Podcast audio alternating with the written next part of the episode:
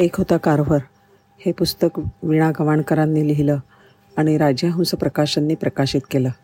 त्याचा भाग चौदावा. थोर शास्त्रज्ञ थॉमस अल्वा एडिसन यांनी न्यू जर्सीमधल्या आपल्या संशोधन केंद्राची आणि प्रयोगशाळेची धुरा वाहण्याची डॉक्टर कार्वरना कार्व्हरना विनंती केली होती.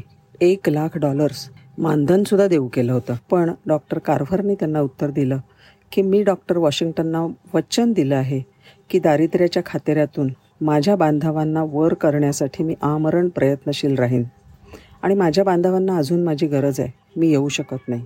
डॉक्टर कारवर यांच्या आर्थिक व्यवहाराबद्दलचा अनुभवसुद्धा खासच आहे. त्यांच्या पगाराचे चेक्स नेहमी बँकेमध्ये जमा होत असत. बँकेमध्ये त्यांच्या पगाराचे चेक्स ठेवण्यासाठी एक खण होता. कारभार ज्या वेळेला त्यांच्या पगाराचा एक चेक घेण्यासाठी आले त्यावेळेला साल चालू होतं एकोणीसशे तेवीस. त्यांना दिला गेलेला जो चेक होता त्यावर तारीख होती एक मे एकोणीसशे पंधरा. त्यांना त्या पैशाची कधी गरजच पडत नसे. तिथे काम करणाऱ्या एका माणसाने असं सांगितलं इतक्या वर्षात मी ह्यांच्या नावाने शिंप्याचं एकही बिल आलेलं पाहिलं नाही. अठराशे शहाण्णवमध्ये घेतलेला पहिला पगार आणि एकोणीसशे त्रेचाळीस साली मृत्यूपूर्वी घेतलेला शेवटचा पराग पगार. यामध्ये सेंट्सचाही फरक नव्हता.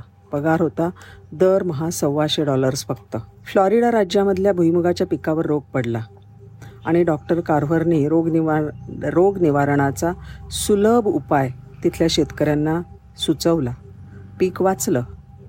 त्या लोकांनी शंभर डॉलरचा चेक डॉक्टर कार्व्हर यांच्या नावे पाठवला. आणि दर महिन्याला आम्ही तुम्हाला असाच चेक पाठवू असं त्यांना कळवलं. निरीच्छ कार्व्हरने तो चेक साभार परत पाठवला. आणि सोबत काय लिहिलं माहिती आहे तुम्ही भुईमुगाची लागवड करता याबद्दल परमेश्वर तुमच्याकडून कसलीही वसुली करत नाही. करतो का?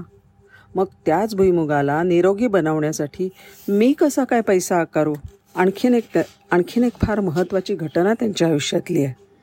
जॉर्जियाचे एक उद्योगपती श्रीयुत ह्युस्टन. यांनी शेंगदाण्यापासून लोणी बनवण्याचा उद्योग सुरू केला. त्या लोण्याला खवट आणि ओशट असा वास यायचा. रसायनांच्या थोड्याफार बदलांनी ते लोणी अगदी दुधापासून मिळणाऱ्या लोण्यासारखं उत्तम बनवून दिलं. आपल्या ज्ञानाचा भरपूर उपयोग व्हावा म्हणून चाललेली अव अविरत धडपड बघून ह्युस्टन फार प्रभावित झाले. त्यांनी आपल्या उद्योग समूहाला मार्गदर्शन करण्याची विनंती केली. प्राध्यापक कारभार म्हणाले हीच माझी कर्मभूमी आहे. ह्या घटनेनंतर ह्युस्टनना त्यांच्या विनाशुल्क सल्ल्याचा बहुमोल लाभ मिळत राहिला. ह्युस्टन डॉक्टर कार्बनना भेटण्यासाठी महिन्यातून एकदा न चुकता येत तुम्ही माझ्याकडे काही मागावं असे या जगात नाही का काही? ह्युस्टनने अगदी निकरावर येऊन म्हणाले. निरीच्छ आणि निर्मोही प्राध्यापक कारभर संकोचाने म्हणाले मला एक हिरा हवा आहे. पुढच्या भेटीमध्ये ह्युस्टनने एक सुरेखशी हिऱ्याची अंगठी डॉक्टर कार्वनना धाडून दिली. त्यांनी विचारलं आवडली ना भेट? हो फार सुंदर आहे.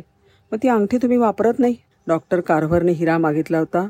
ते सुद्धा फक्त एक खनिज म्हणून. ह्युस्टनसुद्धा मोठ्या जिद्दीचे. त्यांनी आपली इच्छा पुरी केलीच. एका शिल्पकाराकडून प्राध्यापक कारवर यांचा कांस्य पुतळा घडवून घेतला आणि तो टसगिकी संस्थेला समारंभपूर्वक अर्पण केला. प्राध्यापक कारवर काहीही बरं करू शकतात असा लोकांचा विश्वास बसायला लागला आणि एक दिवस एकाने आपला अर्धांगवायूने लुळा पडलेला मुलगा डॉक्टरांच्या समोर आणून उभा ठेवला.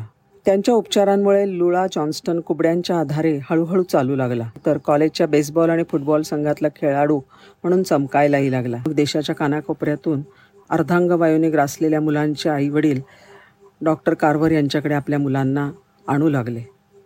जवळजवळ अडीचशे रुग्वा रुग्णांवर त्यांनी उपचार केले आणि काही रुग्णांमध्ये बरीचशी सुधारणा झाली तर उरलेले रुग्ण संपूर्णत बंद झा बरे झाले. त्यांचा हा हातगुण किंवा तेलगुण हे वैद्यकीय क्षेत्रातले तज्ज्ञसुद्धा एकमताने ठरवू नाही शकले.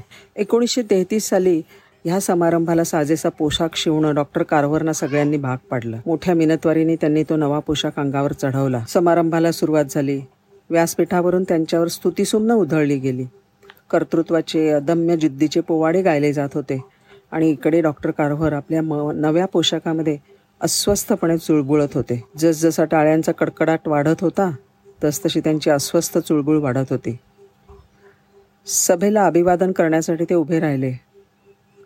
टाळ्यांच्या कडकडाटाने सभामंडप हादरला आणि व्यासपीठावर उभा होता एक ज्ञानवृद्ध वयोवृद्ध तपस्वी. आपल्या घोळदार पोशाखात अवघटलेला त्रासलेला. ते कसे बसे म्हणाले हा असला पोशाख मी कधी परिधान केलेला नाही. त्यामुळे मला काही सुचत नाही आणि जन्मात पुन्हा असं मी हे काही वापरणार नाही. आपला घोळदार पोशाख सावरत ते व्यासपीठ सोडून तडक आपल्या खोलीवर गेले. नेहमीचा पेटंट पोशाख चढवला आणि प्रयोगशाळेमध्ये चालते झाले. असे होते डॉक्टर कारवार नमस्कार.